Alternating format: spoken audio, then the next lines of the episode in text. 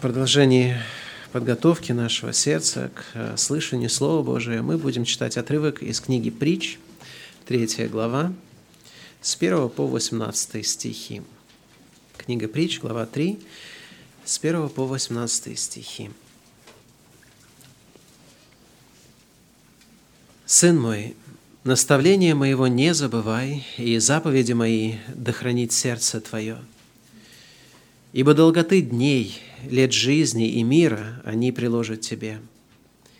Милости истина да не оставляют тебя. Обвяжи ими шею твою, напиши их на скрижали сердца твоего. И обретешь милость и благоволение в очах Бога и людей. Надейся на Господа всем сердцем твоим, и не полагайся на разум твой. Во всех путях твоих познавай Его, и Он – направит стези твои. Не будь мудрецом в глазах твоих, бойся Господа и удаляйся от зла. Это будет здравием для тела твоего и питанием для костей твоих. Чти Господа от имения твоего и от начатков всех прибытков твоих, и наполнятся житницы твои до избытка, и точила твои будут переливаться новым вином. Наказание Господня, сын мой, не отвергай, и не тяготись обличением его, ибо кого любит Господь, того наказывает, и благоволит к тому, как отец к сыну своему. Блажен человек, который снискал мудрость, и человек, который приобрел разум, потому что приобретение ее лучше приобретения серебра, и прибыли от нее больше, нежели от золота. Она дороже драгоценных камней, и ничто из желаемого тобою – не сравнится с нею. Долгоденствие в правой руке ее, а в левой у нее богатство и слава. Пути ее пути приятные, и все стези ее мирные. Она – древо жизни для тех, которые приобретают ее, и блаженные, которые сохраняют ее. Аминь.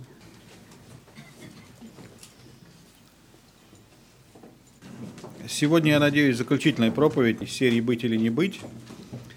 И название этой проповеди такое, которое я бы хотел, чтобы оно было здесь. Здесь написано «Быть или не быть мудрым», но название сегодняшней проповеди – это «Дорожите временем».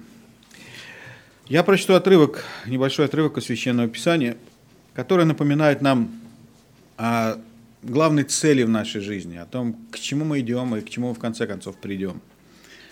Христос рассказывает своим ученикам о законах Царствия Небесного, рассказывает о том, что должны делать истинные поклонники Господа в Нагорной проповеди. И когда он заканчивает эту Нагорную проповедь, он говорит о том, что в 46 стихе, «Что вы зовете меня, Господи, Господи, и не делаете того, что я вам говорю?» Это, наверное, проблема, с которой сталкивается любой проповедник – Потому что мы хотим, чтобы нас не только слушали и помнили, что мы говорим, но и чтобы то, о чем мы говорим, люди применяли в практике ежедневной жизни. И, и для меня большим ободрением служат эти слова, потому что если я говорю, задаю вопрос в церкви, а что было в предыдущей проповеди, вы не помните, то надо сказать, что я в хорошей компании. Христос проповедовал, они тоже не помнили. И когда я ожидаю о том, что вы будете исполнять то, что вы слышите в проповедях, и вы не исполняете, я понимаю, я в хорошей компании. Христос упрекал людей, которые слушали его, не исполняли. И так он говорит, что вы зовете меня, Господи, Господи, не делайте того, что я говорю. Всякий приходящий ко мне, слушающий слова мои, исполняющий их, скажу вам, кому подобен. Вот подобен человек, который строит дом свой, который копал, углубился, положил основание на камни, Почему, когда случилось наводнение, и вода наперла на, на этот дом, то не могла поколебать его, потому что он был основан на камне. А слушающий и не исполняющий, подобен человеку, построившему дом на земле без основания, которое, когда наперла на него вода, тотчас обрушился и разрушение дома всего было великое. То же самое он повторяет в Евангелии от Матфея, в 7 главе, а, практически те же самые слова. Но здесь, когда он говорит о том, что, что вы говорите мне, Господи, Господи, но не исполняете слов моих. В 21 стихе он говорит, не всякий, говорящий мне, Господи, Господи, войдет в Царствие Небесное, но исполняющий волю Отца Моего Небесного. Это слово звучит как бы несколько строже, жестче. Потому что на самом деле мы иногда легкомысленно относимся э, к, э, вообще ко всему, что происходит с нами. Мы как бы живем двойной жизнью. С одной стороны, мы, мы ходим в церковь, мы читаем Слово Божие, мы размышляем над ним, мы даже многое можем объяснить, мы понимаем какие-то вещи. Но иногда создается впечатление, что все, что происходит с нами в повседневной жизни, не имеет никакого отношения к нашему, к нашим убеждениям, к христианству. И нам кажется, что это не так уж и серьезно. Но вот здесь, в Евангелии от Матфея, Христос высказывает этот упрек тем, которые слушают, но не исполняют, и говорит, слушайте, если вы знаете христианский сленг, если вы знаете, как меня зовут, это еще не значит, что вы на этом основании сможете войти в Царствие Небесное. Это, это, и это очень серьезное предупреждение, которое Христос высказывает в адрес тех, кто ходил вместе с ним и слушал его. Поэтому надо сказать, что, что есть, есть несколько таких серьезных э, вещей, о которых он говорит, Иисус Христос, я имею в виду, на которые я хотел бы обратить, обратить ваше внимание. Ну, если эти как бы два параллельных места, я буду то о Евангелии от Луки говорить, то о Евангелии от Матфея, потому что практически речь идет об одном и том же, потому что дальше вы, если вы посмотрите, то Христос э, в этой седьмой главе э, говорит о том, что а эту же, эту же историю повторяет о строителе дома. Итак, вот в 46 стихе Евангелия от Луки, в 6 главе Христос задает прямой вопрос. Достаточно серьезный вопрос, он звучит как упрек, а, что люди слушают, люди ходят за ним, слушают, но не делают того, что он говорит. А в 47-м он говорит о тех, кто, кто, кто в принципе а, думает о будущем – и в 48-м Иисус иллюстрирует то, о чем он говорит. Если мы посмотрим на 46 стих э, Евангелия от Луки, где Христос говорит, «А «Что вы зовете меня, Господи, Господи, не делать того, что я вам говорю?» То, как я уже сказал, Иисус только что закончил свою знаменитую Нагорную проповедь, и в ней он учил о Царстве Небесном, о том, кто туда войдет. И в, этом, в этой проповеди он говорил о, о мудром расходовании времени, о подготовке к вечности. Он говорил о том, он говорил с теми, кто приходил послушать его, Точно так же, как многие христиане сегодня приходят в церковь, чтобы послушать проповедника. И я могу сказать, что когда вы слушаете проповедника, вы соглашаетесь с тем, что он говорит, э, потому что это основано на Слове Божьем. И точно так же толпа, которая слушала его, соглашалась с тем, что Иисус говорил, потому что это было основано на Слове Божьем. И если бы сегодня мы спросили тех людей, которые слушали Иисуса Христа, а что они думают об Иисусе, они бы ответили, что он самый великий учитель в истории человечества. Но, несмотря на это, все учение Христус, Иисуса Христа не влияло на их жизнь. Другими словами, их жизнь не, не менялась. Другими словами, они слушали его, смеялись его шуткам, э, восхищались им, но всерьез его не воспринимали. А, они не воспринимали всерьез его слова. Они всегда видели э, тех, кому это учение могло быть адресовано. Они возвращались домой и говорили, муж говорил жене, жалко, что тебя сегодня со мной не было, вот, вот проповедь была, ну точно для тебя – там, э, дети говорили это своим родителям, родители говорили своим детям о том, что вот это было все для них.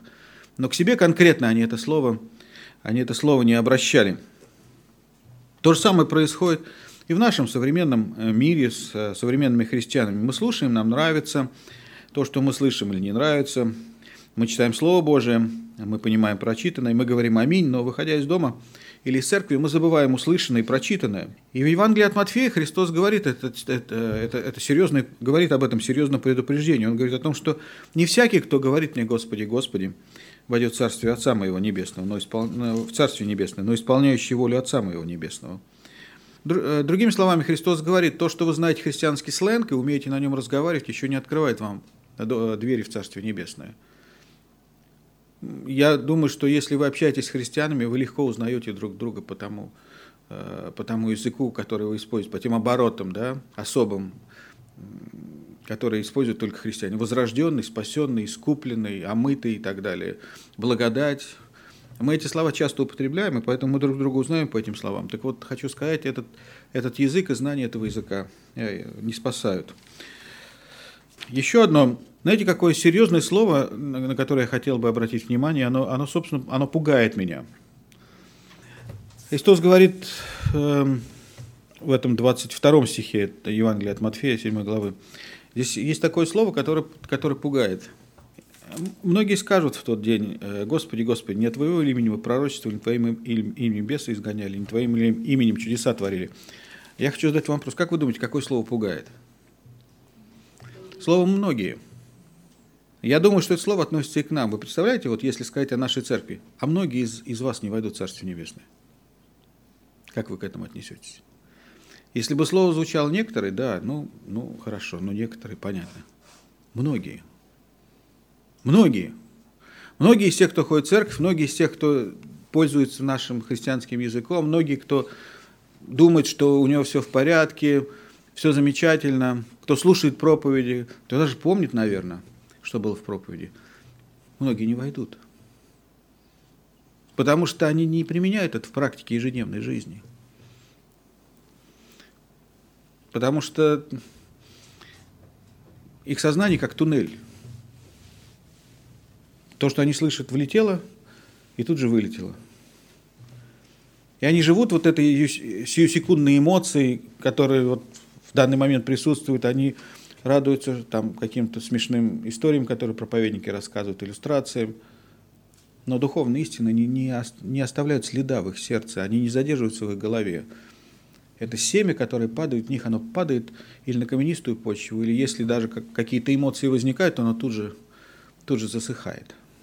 Заботы житейские, дела, которые мы каждый день должны делать, это все заглушает то, что мы слышим в церкви. И поэтому мы не исполняем того, что мы слышим.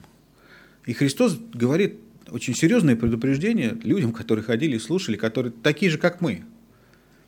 Слушайте, если вы ходите и слушаете, если вы даже знаете Священное Писание, но вы его не исполняете, если ваша жизнь не меняется, то бесполезно топчите дворы Дома Господнего. И таких будет множество. Множество людей, которые обманывают сами себя, которым Господь сегодня открывает возможность, открывает двери в Царствие Небесное, дает этот ресурс, дает время жизни, с тем, чтобы мы свою жизнь и время, которое нам отпущено, которое лимитировано, понятное слово лимитировано, ограничено, днем рождения и днем смерти. Мы живем в этом промежутке. И это время работает против нас. Вы это знаете, да? С того момента, как вы родились, часы начали обратный отсчет. С каждой секунды, которую вы проживаете, вы проживаете на секунду короче. Вам меньше остается на секунду. И вот, эти, вот это время и эти возможности, которые Господь дает сегодня, Он дает нам, чтобы мы их использовали правильно, чтобы мы их использовали мудро. Другими словами, чтобы мы их использовали не только для того, чтобы ходить в церковь, но чтобы мы жили и исполняли Его Слово так, как оно есть. Иногда это сложно, иногда это не так сложно. Но мудрость заключается в том, что мы не просто понимаем то, что мы говорим, или то, что мы слышим, а то, что мы то, что мы слышим, и то, что мы понимаем из Слова Божьего, мы применяем в практике ежедневной жизни. Если написано «не кради», мы не крадем. Написано «не, не, не лжесвидетельствуй» или «не лги», мы не лжем. Написано о том, что мы должны прощать тем, кто обижает нас. Мы прощаем. Мы исполняем это слово, которое Христос оставил нам. И если мы исполняем это слово, то таких Христос называет сынами Отца Небесного. А если мы просто слушаем – но не исполняем, то, наверное, станет день, день серьезного испытания, когда некоторые окажутся сильно разочарованы, потому что услышат от Христа, слушайте, а я вас не знаю. Вы, может быть, ходили в церковь, вы знаете христианские гимны, вы умеете говорить на этом христианском языке, но я вас не знаю, я вас никогда не знал. Я могу сказать, есть одна проблема, которая, в общем-то, сегодня присутствует в мире, э, в христианском мире. Она звучит так. А нам свойственно обольщаться, э, нам свойственно подаваться обольщению внешних проявлений. Слышали, какое слово я сказал? Нам свойственно подаваться обольщению внешних проявлений. Вот этому много примеров. Самые, самые привлекательные церкви сегодня – это церкви, которые проповедуют здоровье и процветание – Церкви, которые проповедуют «возьми крест свой и следуй за мной», не привлекают людей, потому что все хотят легкой жизни. Потому что большинство молитв, которые мы слушаем в церкви, это «Господи, благослови, Господи, дай здоровье, Господи, дай того, чего у меня нет, но чего я так страстно хочу». Вот соверши какое-нибудь чудо и дай мне это. И я думаю, что если бы в нашей церкви мы, были, мы бы раздавали чудеса направо и налево, то, наверное, мы бы не вмещали сюда всех желающих прийти. Люди бы шли сюда толпами, чтобы получить чудо. Пример этому хороший. Нам нужны эти внешние проявления. Вот э, дары волхвов, которые случились в Москве, потом в Минске и в Киеве. Сегодня православная церковь соглашается с тем, что эти дары были обретены в 15 или в 16 веке. Вы знаете об этом? Где они были, э, ладан, золото и смирно, предыдущие 15 или 16 веков, никто не знает, никто не может объяснить. Но народ идет и стоит в очереди, и мерзнут, чтобы вот приложиться. Поезд Богородицы. Ну, такой золотой, расшитый золотом и драгоценными камнями. Ну, вы можете себе представить бедную женщину, которая, когда Иисус родился, ей некуда было его положить, у них не было денег, чтобы в гостинице остановить, чтобы она носила на себе золотой пояс, расшитый золотом, драгоценными камнями. Каким золотом это было расшито? Теми, которые волхвы принесли? И люди идут туда и вот прикладываются к иконам. Я не критикую, я говорю, что в народе живет, и не только в простом народе, не знающем Христа, но и в христианах живет вот это желание чуда. А длани Иоанна Крестителя тоже – привезли в Москву, там народ ходил, поклонялся. И самое интересное, там мне говорят, из Госдумы специальный автобус приезжал, чтобы мимо очереди, там их подвозили к храму Христа Спасителя, там есть какие-то специальные ходы, и вот вокруг очереди, чтобы депутаты не томились в очередях, их прямо вот подводили к этим святыням, они там при, прикладывались. Ради чего? В очереди спросили одну женщину, а вы чего хотите от даров волхвов? Она говорит, квартиру. Вот. Там кто-то еще зачем? За здоровьем стояли кто-то за машины, кто-то, чтобы зарплату выплатили за, там, за 6 месяцев последних не платили. Я понимаю людей. Люди хотят чуда. Стоят за чудом.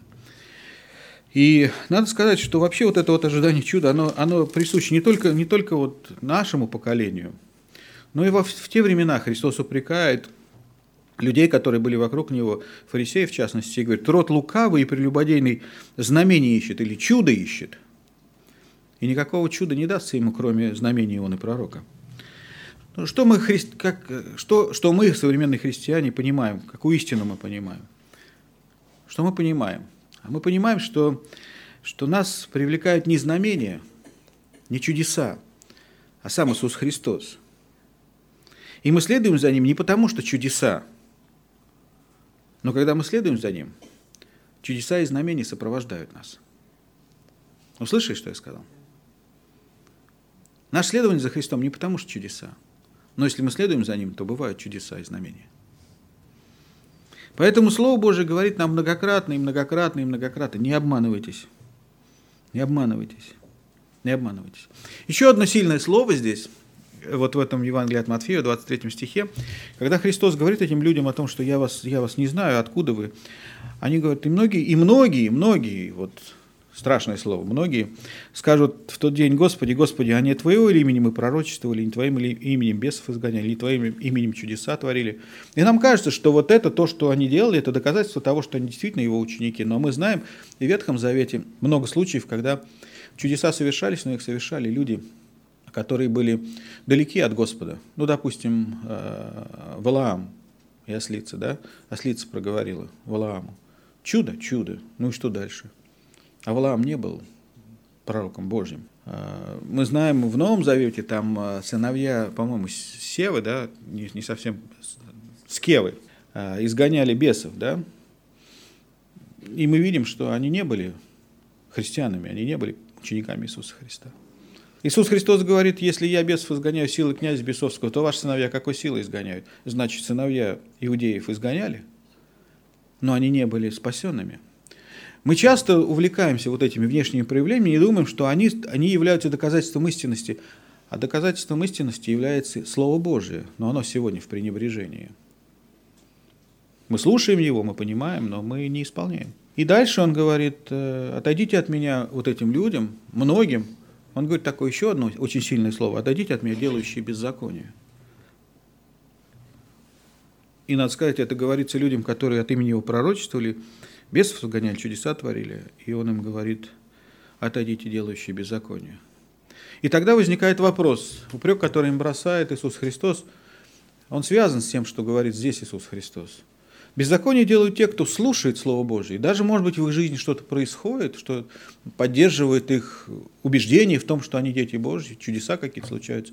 Но те, которые не исполняют Его Слово, не, не следуют Его заповедям, не повинуются воле Небесного Отца, это все, кто делает беззаконие. В чем отличие нормальных христиан от ненормальных? Нормальные христиане не просто называют Иисуса Господом, они повинуются Ему – Послушайте, какое слово я скажу. Во всем. Не тогда, когда выгодно, но и тогда, когда невыгодно. Не тогда, когда удобно, но и тогда, когда неудобно. Не тогда, когда легко, но и тогда, когда, но тогда, когда трудно. Мы следуем за ним, мы исполняем волю нашего Небесного Отца. Хотите быть мудрыми, действуйте мудро. Хотите быть мудрыми, закладывайте правильное основание. Воспитывайте в себе правильные привычки, которые сформируют ваш характер. И когда, и когда ваша жизнь, когда в вашу жизнь придет жизненный шторм, понятное слово, вы устоите. Вы устоите. Нам кажется, что видимое важнее, чем невидимое. Мы хотим скорее построить стены, окна, сделать внутреннюю отделку, чтобы все было красиво. А Христос говорит, не-не-не, закладывайте основания. Невидимое. Невидимое.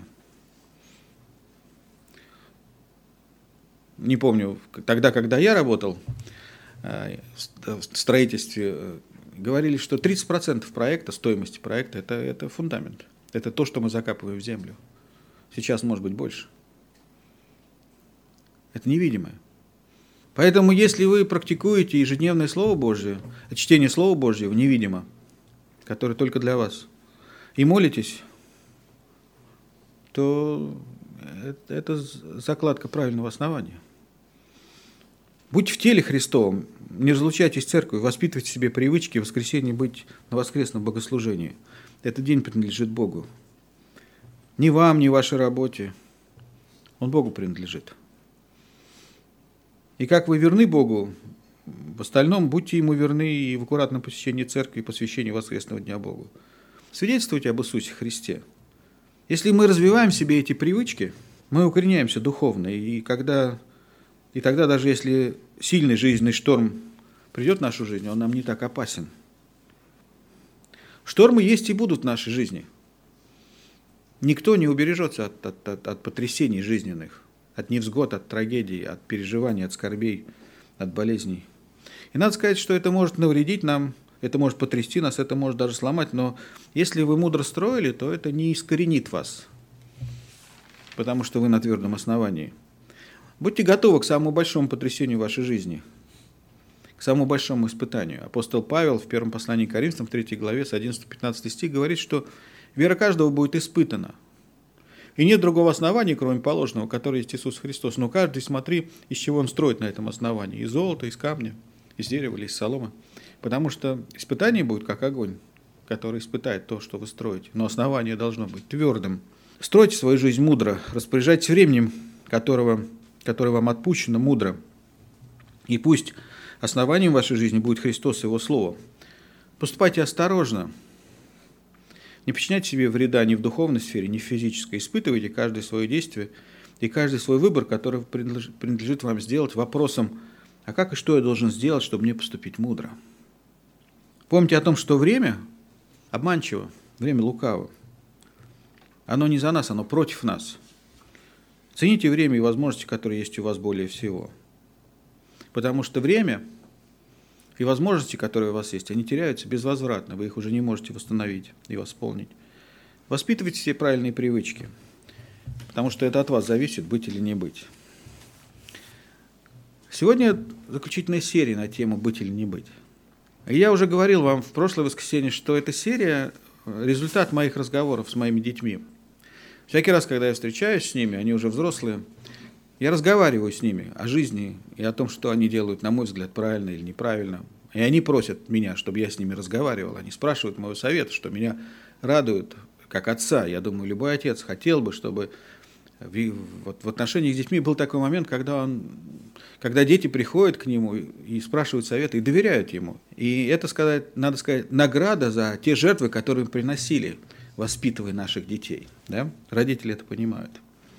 И я, как любой нормальный отец, конечно, хочу, чтобы они не совершали ошибки или минимизировали те ошибки, которые они совершают в жизни.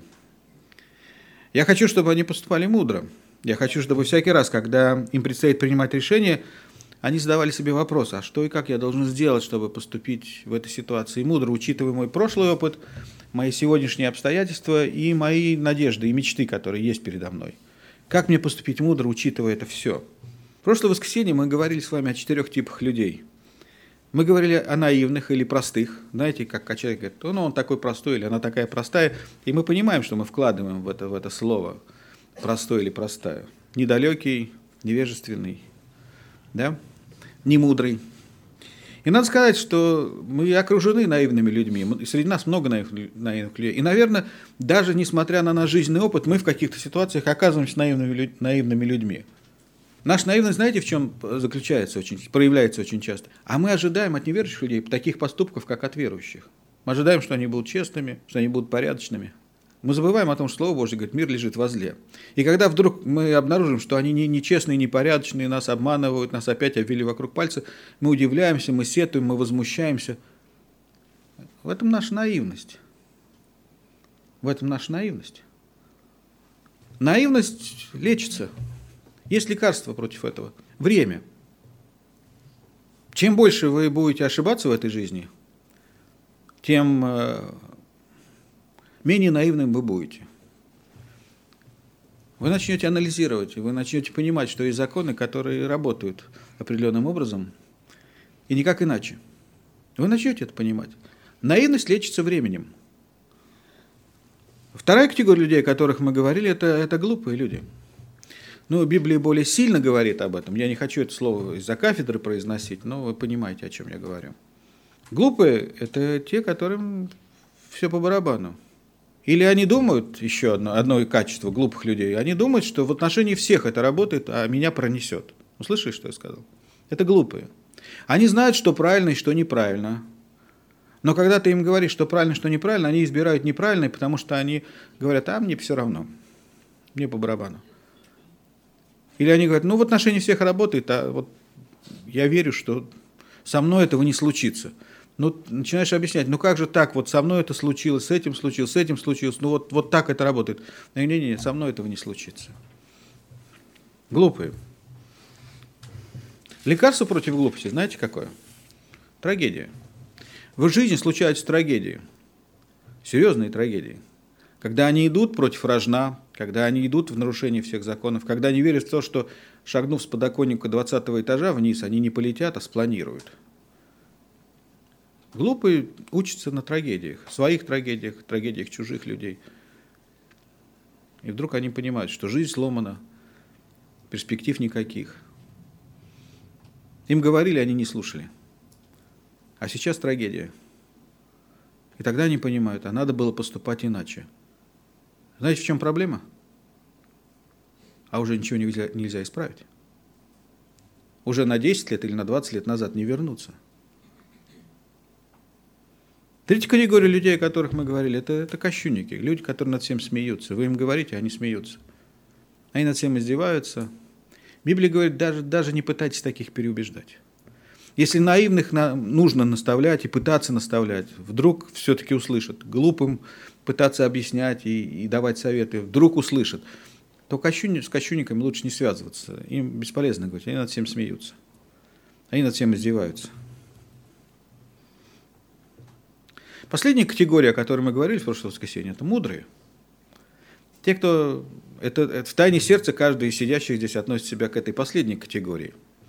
А, но это та как раз категория, которая, которая всякий раз, когда при, нужно принимать важное, серьезное решение, делать выбор, они задают себе вопрос, а что я должен сделать и как я должен это сделать, чтобы мне поступить мудро.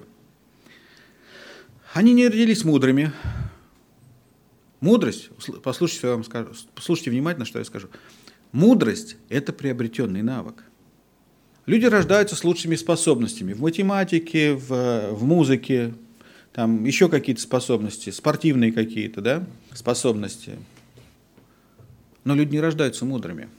Мудрыми становятся. Мудрые – это те, кто выработал себе привычку. Услышали, какое слово я сказал? Которые приучили себя вопреки своим желаниям, вопреки своим чувствам, вопреки вот своему «я», которые приучили себя во всякой ситуации, когда им нужно принимать решение, задавать себе вопрос, а мудро ли я поступаю? Этим они отличаются от глупых, от наивных и от всех остальных. Они задают себе вопрос. Поэтому о мудрости сказано, она вот, она рядом, она близко, она ходит и взывает, возьмите меня. Но наивные считают, что им этого не нужно, потому что у них нет опыта, а глупые считают, что а мне по барабану. И еще, мудрые не только знают правильный ответ, что еще важнее, они следуют советам, и они делают то, что мудро, а не то, что хочется.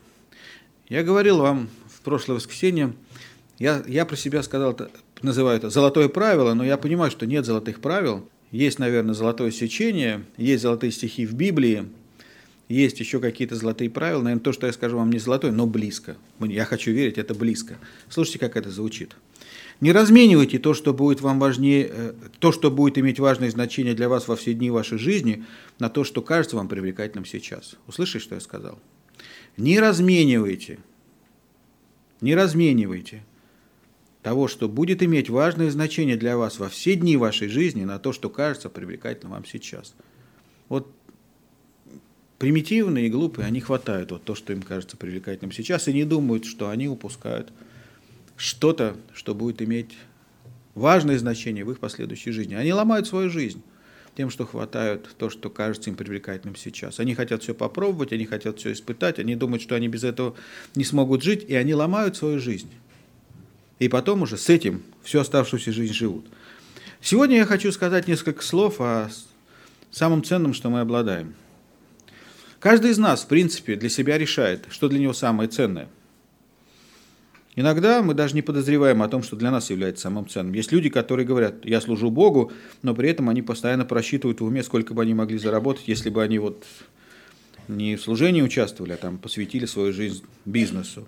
А сколько они потеряли, потому что они участвуют в служении, а не потому что они зарабатывают деньги. Если вы их спросите, то они скажут вам, что главный их приоритет – это служение, но они сами того не подозревают, подозревают того, что Бог, которому они так истово служат, мамоном – нам свойственно заблуждаться в отношении себя. Для многих людей самая главная цель в жизни – это материальное благополучие. Поэтому так много молитв «Господи, благослови».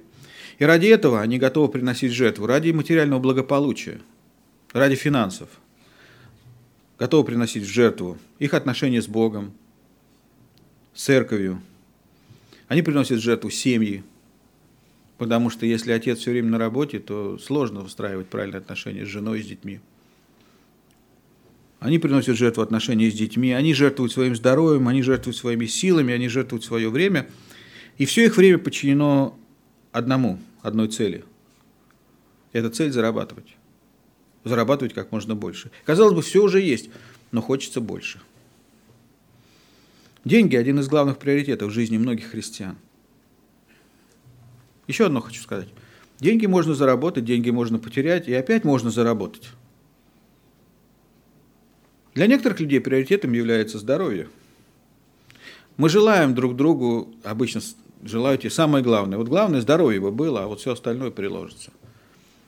И мы в молодости, зрелые годы делаем все, чтобы это здоровье как можно больше испортить, а потом в старости вдруг понимаем, что здоровья уже нет, и надо его как-то восстанавливать, а оно не восстанавливается, но хотя бы поддерживать. Отношения в семье и, и вокруг семьи. Мы тоже разрушаем эти отношения, мы восстанавливаем. Но есть то, что мы за ценность особенно и не считаем. Это наше время. Это то, что, потеряв однажды, уже никогда не вернешь. Иов в 7 главе, в первом стихе говорит, не, не определено ли человеку время на земле, и дни его не тоже не то же ли, что и дни наемника. Другими словами, что говорит Иов в этом стихе? А он говорит, оказывается, дни нашей жизни определены. Вот кто-то за нас, помимо нашей воли, определил, сколько я буду жить. Обидно, но это факт. Иов в 14 главе говорит, в 5 стихе, «Если дни ему определены, и число месяцев его у тебя, если ты положил ему предел, которого он не перейдет. Ну и дальше продолжает этот стих. Он звучит немножко странно, потому что я не заканчиваю его. мой главный фокус и, и интерес в этом стихе это в том, чтобы увидеть, что действительно Бог положил предел наш, нашим дням. Он определил день нашего рождения. В этот мир мы не случайно пришли. И Он определил день нашей смерти. Поэтому вы не умрете ни раньше, ни позже, чем Бог вам определил. Это не значит, что нужно небрежно относиться к собственному здоровью и старость уже встретить такой, знаете, полуразвалившийся клячей. Вот. Но лучше, конечно, быть дееспособным, да? Но дни нашей жизни в руках Господа. Вы не умрете ни раньше, ни позже. Слово, э, Слово Божье, Библия, э, словами пророка Иова, говорит о том, что Господь сам определил каждому из нас продолжительность жизни. Год, месяц, день. И это им определено. И мы ничего с этим не можем поделать. И у каждого из нас с момента рождения до дня смерти все определено. Установлено самим Богом. Определенное количество лет, которые мы проживем. Месяцев, недель, дней, часов, минут, секунд. Ни больше, ни меньше. Если те, кто, может быть, есть люди, которые хотели бы пожить, но они уходят в вечность, и мы говорим, а, рано ушел. Рано ушла, да? Потому что вроде бы еще и не возраст, еще могли бы пожить. А есть те, которые, которые живут и живут, живут и живут. Сами мучаются. И других мучают. И они уже молятся о том, чтобы Господь забрал. И родственники в голос уже вопят. Господи, ну пора уже ему. Это как, как, как это, у Онегина, помните? Мой дядя самых лучших правил, когда не в шутку за ним мог, он уважать себя заставил, лучше выйти и так далее, и так далее. Как, как, какое низкое коварство, полживого забавлять, его подушки поправлять, вздыхать и думать про себя, да? А вот не задача. Господь не забирает. Потому что каждому из нас отпущен свой момент – свой лимит времени. И с момента нашего рождения включается хронометр, который производит обратный отсчет. Псалмопевец э, Моисей, я хотел сказать Давид, Моисей написал псалом 89 и в псалме говорит, мы теряем дни наши, как звук. Дни лет наших 70, при большей крепости 80 лет. И самая лучшая пора из них, труд и болезнь, проходит быстро, и мы летим. О чем говорит Моисей в этом псалме? А он говорит, мы летим со сверхзвуковой скоростью.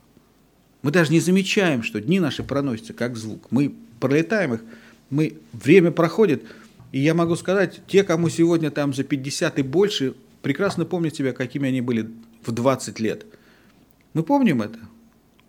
Мы знаем это. И это время пролетело мгновенно. Мы даже не заметили, как мы пришли к этому рубежу.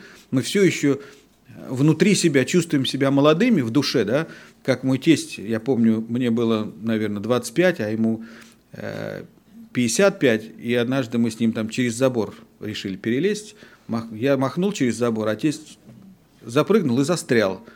Вот, и висит на этом заборе, и говорит, в душе-то я молодой, а вот, а вот уже ноги не те. И я могу сказать, а он, а он в душе таким и был. И он, наверное, чувствовал себя 20-летним но ноги уже были не те. И в этом 12 стихе Моисей говорит, научи нас так счислять дни наши, чтобы нам приобрести сердце мудрое. Другими словами, время быстротечно. У нас лимит времени, ограниченное время, которое вы не можете пополнить. Деньги вы можете потерять, заработать новые. Со здоровьем как-то можно еще помочь себе, немножко поддержать себя лекарствами, витаминами – один мой знакомый, очень большой ученый, сказал, что сегодня медицина подошла, подошла к тому, что вот мы скоро людей сделаем бессмертными. Я в душе посмеялся, потому что я-то знаю, что Бог определил день рождения, день смерти, а они почему-то верят, что можно, оказывается, обмануть Бога. Так вот, если наше время определено, если у нас лимит времени, вот Господь определил этот лимит, то Моисей говорит, научи нас так счислять дни наши, чтобы нам приобрести сердце мудрое.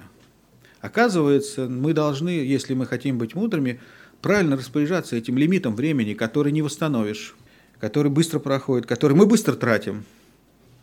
Нужно распоряжаться и мудро, потому что оно не безгранично, оно имеет границы. И мы, как я уже сказал, можем потратить все остальное и восстановить, но не восстановим время. Мудрые об этом знают. Но есть еще более важная вещь. Время очень важно. Это самое ценное, что у нас есть. Это самая большая ценность, которая у нас есть. Но еще важнее то, что вы делаете своим временем. На что вы расходуете время, как я уже сказал, самая большая драгоценность, оно не восстанавливается, оно тратится безвозвратно. Многое можно потерять и вновь обрести, время восстановить невозможно. Потому что время уходит, и его уже не вернуть. И надо сказать, что многое из того, что было сделано неправильно, уже не исправить. Вот почему так важно каждый раз, когда вы принимаете решение, задавать себе вопрос, а что и как я должен делать, чтобы мне поступать мудро. Многие из нас, оглядываясь назад, с сожалением могут сказать, как много времени я потратил зря, как много времени я использовал неправильно. Поэтому я сейчас задаю себе вопрос, а как и что я должен сделать, чтобы мне поступить мудро? И все это для того, чтобы мне мудро распоряжаться временем, которое Господь мне определил. И я убежден, что Господь доверил нам, христианам, право распоряжаться нашей жизнью. Он дал нам эту жизнь, чтобы мы мудро и правильно распоряжались. Какое слово «распоряжаться» можно заменить? Это слово, синоним слова «распоряжаться». Управлять. Есть такое модное слово сейчас – менеджер, да? Управляющий. Вот Господь сделал нас менеджерами нашей жизни. Он дал нам право распоряжаться нашей жизнью, нашими финансами. Мы не владеем ими. Мы менеджеры. Господь делает богатым и бедным, а мы только управляем тем, что нам доверил. Он дал нам управление наши ресурсы, наши таланты, наши способности. И Он дал нам в управление то время, которое Он для нас определил. И мы управляем тем, что нам Господь доверил. И настанет день, когда мы дадим отчет Ему, как мы распоряжались тем, что нам доверил. Поэтому в притчах Иисус очень часто говорил об управляющих, которые предстоят пред Господином и дают Ему отчет. Он приучал учеников к мысли, что настанет день, когда вы будете стоять перед вашим Господином, перед Господом и давать отчет, как вы распоряжались вашей жизнью, вашим здоровьем, вашими ресурсами и вашим временем, которое Господь вам дал. На что вы его расходовали? И вот что я хочу, чтобы вы поняли. Первое, послушайте внимательно. Использование небольшого времени, но постоянно имеет свойство накапливаться. Я объясню, что я имею в виду. Время способно аккумулироваться в результат. И это небольшое время, это маленькое время, которое мы регулярно используем для того, чтобы добиться какого-то результата. Я уже раньше говорил, что мы не рождаемся с хорошими или с плохими привычками. Мы их в себе воспитываем, мы их в себе культивируем и развиваем. И, и это приводит нас к определенным результатам. Еда после шести, плотная, сказывается на нашей внешности – откладывается на наших, накапливается на наших боках. Если вы посвящаете 30 минут в день физическим упражнениям, каждый день, это тоже становится заметным. Если вы каждый день молитесь, читаете Слово Божие, это становится привычкой. Это накапливается в вас и становится заметным. Если вы заставляете себя ходить по воскресеньям в церковь, не делая себе поблажек и не ища оправданий, это накапливается. Послушайте еще. Золотое правило. Слушайте. Одна большая жертва не заменяет маленькие ежедневные жертвоприношения. Услышали, что я сказал? Одна большая жертва не заменяет собой маленькие ежедневные жертвоприношения. Я объясню на примере. Но все, кто занимался когда-нибудь спортом или просто занимался физическими упражнениями, если вы каждый день по 30 минут в день занимаетесь, это нормально. Но есть люди, которые говорят, все, с понедельника начинаю. Наступает понедельник, Желания нет, сил нет, слишком устал, обстоятельства, там еще что-то. Пропустил. Во вторник не мой день, в среду тоже не получилось, в четверг, в пятницу, в субботу выдает свободный день. И мне нужно наверстать все, что я пропустил. И я приношу большую жертву.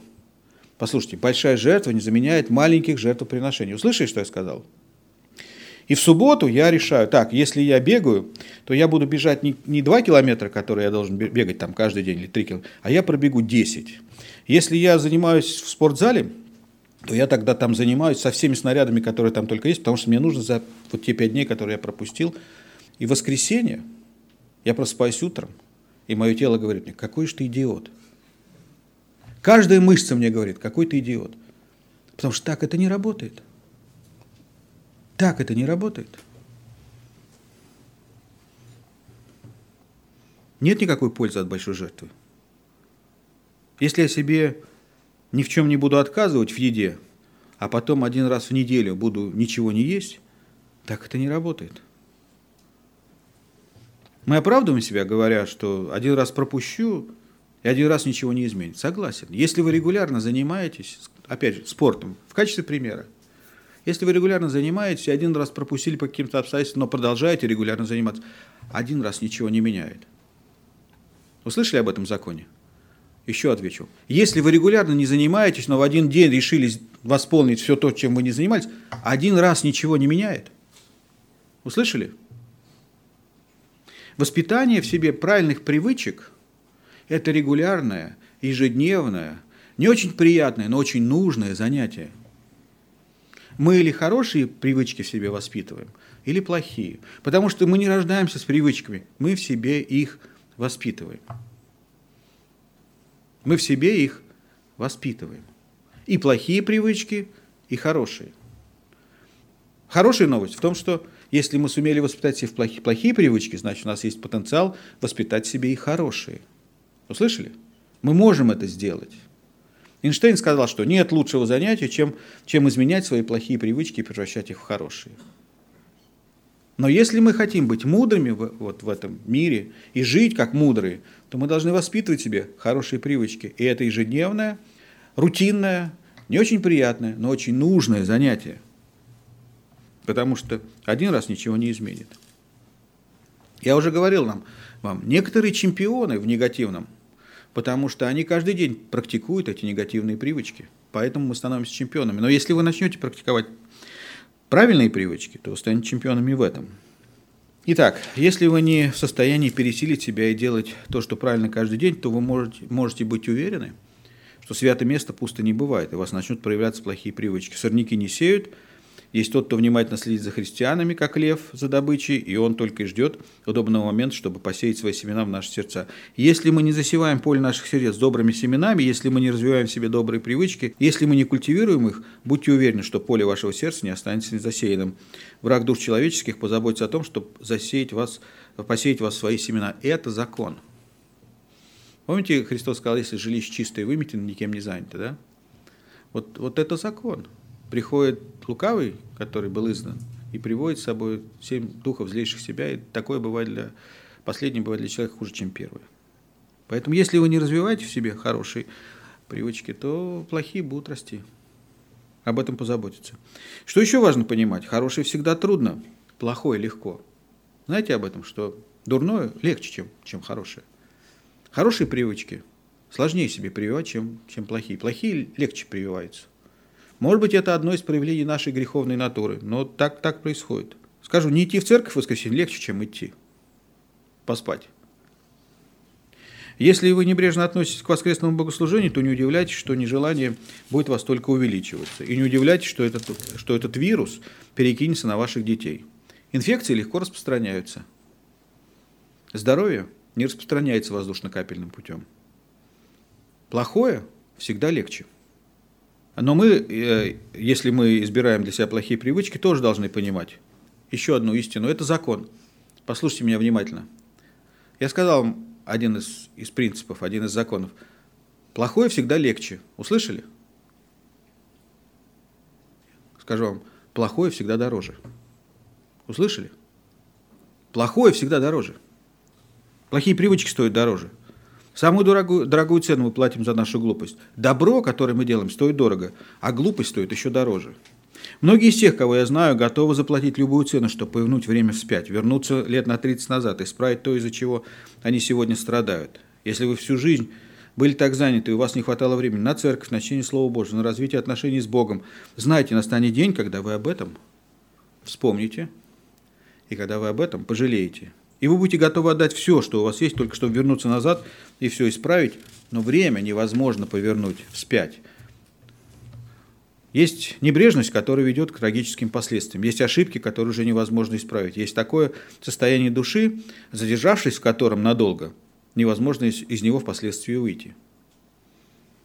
Еще одно. Случайные или беспорядочные поступки не оказывают долгосрочного влияния на нашу жизнь. Я объясню. Если вы посвящаете 30 минут в день, каждый день физическим упражнениям, или, допустим, чтению Слова Божьего, или запоминаете наизусть Слово Божие, вот вы поставили перед собой задачу, я каждый день буду запоминать один стих из Священного Писания, ну, допустим, так, чтобы этот стих был предметом моих размышлений в течение дня. Но вы просыпаетесь на следующее утро, и вы понимаете, что вам нужно вот открыть Библию, посидеть, почитать и постараться запомнить, но вы говорите, я лучше 30 минут посплю, я слишком устал. Или вы с вечера не готовитесь к этому, и вы говорите, ну ничего страшного, посижу, посмотрю этот вот сериал. перед телевизором.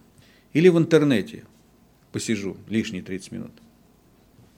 Вот я говорю о том, что все, обо всем, что мешает вам это сделать. То мы даже не, не можем вспомнить потом, спустя год, а что это было, что мешало нам это сделать. Потому что вот эти случайные, бес, беспорядочные поступки, они не дают никакого результата. Мы даже не помним, что мы делали. И когда вы избираете то, что легче, и то, что не так важно, и пренебрегаете тем, что важно, не удивляйтесь, что у вас нет никаких результатов. И так месяц за месяцем, и год за годом. И еще одно. Не растрачивайте впустую время в том, что для вас важнее всего. Не пытайтесь самые важные дела откладывать на потом, чтобы сделать их в последний момент. Но все, кто учился в институте, или там, я не знаю, в школе, может быть, не так, но в институте я помню точно. Начинается семестр, мы понимаем, что сессия еще где-то там, далеко, а как написано в Слове Божьем, время лукаво, и ты вдруг неожиданно просыпаешься и понимаешь, что экзамены завтра. И что нужно сделать? И нужно вот за последнюю ночь все выучить. И ты запихиваешь себя ночью, там кофе пьешь и так далее, эти знания, которые вот нужно там за семестр было в себя вложить, ты их пытаешься запихнуть себе в голову, и потом осторожно идешь на экзамен, чтобы не расплескать. Главное донести до преподавателя и потом на него все это вывалить. И если вы успешно вывалили и сдали там этот экзамен, получили тройку, а тройка это хороший проходной балл, да, вот, значит, получили свою тройку или зачет там со скрипом, то вы уже не помните все, что вы туда вывалили на преподавателя. У вас задача была вложить, донести, вывалить и забыть. Если вы всю жизнь жили, занимаясь только собой, своими делами, не удивляйтесь тому, что в конце жизни рядом с вами будет человек, которого вы не знаете и который вас не понимает. Это касается семейных отношений, это касается детей. Знаете что? А вы ничего не исправите за один вечер. Вы ничего не исправите за один вечер. Я не знаю, в нашей культуре, может быть, не так, не так это развито, не так популярно, но у нас в семье мы часто э, завтракаем вместе. Если мы хотим что-то обсудить, я говорю ребятам, давайте позавтракаем вместе. Мы куда-то едем или, или, или дома, собираемся и вот разговариваем. Там, какой Не так часто, но практикуем достаточно регулярно. Понимаете, это помогает нам устраивать отношения – понимать друг друга лучше, мне знать, чем они живут, им знать мои переживания. Если вы этого не практикуете, вы не можете собрать детей однажды, спустя там 20 лет, и сказать им, слушайте, сегодня будем завтракать вместе, и будем завтракать 8 часов. Мы наверстаем все, что вот, вот там было пропущено. Так это не работает. Это сработает наоборот. Это сработает наоборот. То же самое касается нашего, нашего здоровья. Если вы всю жизнь разрушали свое здоровье, ели не то, что нужно, пили не то, что нужно, не заботились о своем здоровье, то вы не восстановите его за один день. Какое бы сильное лекарство вы не применяли, это будет работать против вас. То же касается наших отношений с Господом. Так это не работает. То же самое касается нашей духовной зрелости. Духовная зрелость требует времени. Каждый день, день за днем, неделя за неделей, месяц за месяцем, год за годом. Если так работают законы, на основании которых Господь сотворил Вселенную, то, Вселенную, тогда вопрос, а что Господь хочет мне сказать? А вот что Он хочет сказать, что ежедневные регулярные упражнения, в том числе и в благочестии, дают устойчивый результат. Это, это основание, это фундамент, на котором мы строим свою жизнь. Регулярные, ежедневные упражнения благочестия дают устойчивый результат и развивают нас правильные привычки, которые формируют наш характер, а это, в свою очередь, определяет наше будущее. Вы знаете это выражение. Посеешь мысль, пожнешь поступок. Посеешь поступок, пожнешь привычку. Посеешь привычку, кто знает, что дальше. Пожнешь характер, посеешь характер, пожнешь судьбу. Наше будущее зависит от того, о чем мы думаем и какие привычки мы в себе развиваем. Потому что Бог, поругаем, не бывает, что человек посеет, то он и пожнет. Есть еще одно выражение. Первые 30 лет человек созидает свои привычки, следующие 30 лет привычки созидают человека. Посланник Ефесянам апостол Павел говорит, «Итак, смотрите, поступайте осторожно, не как неразумные, но как мудрые, дорожа временем, потому что дни лукавы». Апостол понимает, что самая большая драгоценность, которой мы обладаем, это время. И его уже не вернуть. И если мы неправильно распоряжаемся этим временем или распоряжались этим временем, то нам этого никогда не исправить. Нельзя войти в одну и ту же реку дважды. Мы никогда не получим дополнительного времени взамен того, которое мы безрассудно истратили. И вот эту фразу, дорожа временем, лучше перевести как «получая максимальную пользу». И если вы понимаете, что ваше время лимитированное, и если вы понимаете, что то, как вы используете ваше время, вы должны его использовать так, чтобы получать от него максимальный результат, то кто-то мне скажет, а зачем? А я отвечу. Вы уже слышали это в предыдущей проповеди. Потому что если вы поступаете мудро, то тогда вы действительно заботитесь о себе. Если вы поступаете мудро, то тогда вы заботитесь о себе. А если вы умеете заботиться о себе, вы, значит, сможете позаботиться и о других. Опасно дружить с людьми, опасно быть в общении с людьми, которые о себе не заботятся. Если они о себе не заботятся, значит, они не будут заботиться о других. Тем более. Услышали, что я сказал? Мы заботимся о своем будущем, мы понимаем последствия, которые нас ожидают от неправильного распоряжения времени. Мы знаем, что все, что мы делаем, за все, что мы делаем, мы дадим отчет Господу за нашу жизнь, за то, на что и как мы ее расходовали. Кто-то скажет, а зачем мне еще и об этом беспокоиться? У меня впереди много времени. Апостол Павел говорит, будьте мудрыми, дни лукавы. Не обманывайте самих себя. Если вы говорите себе, я еще успею, вы обманываете самих себя. Я еще успею посвятить свою жизнь Христу, кто-то говорит. О, у меня еще впереди много времени. Вы обманываете самих себя. Я еще успею начать жить как нормальный христианин. Вы обманываете самих себя. Я еще успею попросить прощения у тех, кого обидел, и простить тех, кто меня обидел. Вы обманываете самих себя. Я еще успею стать хорошим отцом, матерью, женой или мужем. Вы обманываете самих себя. Я еще успею заняться своим здоровьем. Вы обманываете самих себя. Я еще успею возрасти духовно. Обманываете самих себя. Стать зрелым христианином. Обманываете самих себя. Какой синоним, синоним слова «немудрые»? Глупые. Апостол говорит, глупые не заботятся о том, что они, на что они тратят свое время и свою жизнь. Глупым по барабану, что дни лукавы что времени восстановить. Они думают, что у них впереди его еще много, и не понимают, что они всего в одном шаге от духовного банкротства. Если ты в день бедствия оказался слабым, написано в притчах, то бедна сила твоя. Наша культура, наши аппетиты влияют на нас и заставляют нас желать того, что здесь и сейчас, а не того, что потом. И когда мы руководствуемся этими желаниями, мы формируем в себе деструктивные привычки, которые не только убивают наше время, но и разрушают нашу жизнь. Плохие привычки разрушают нашу жизнь. Хотите, дам совет? Не включайте компьютер утром, это ловушка. Понимаете, о чем я говорю? Компьютер утром – это ловушка.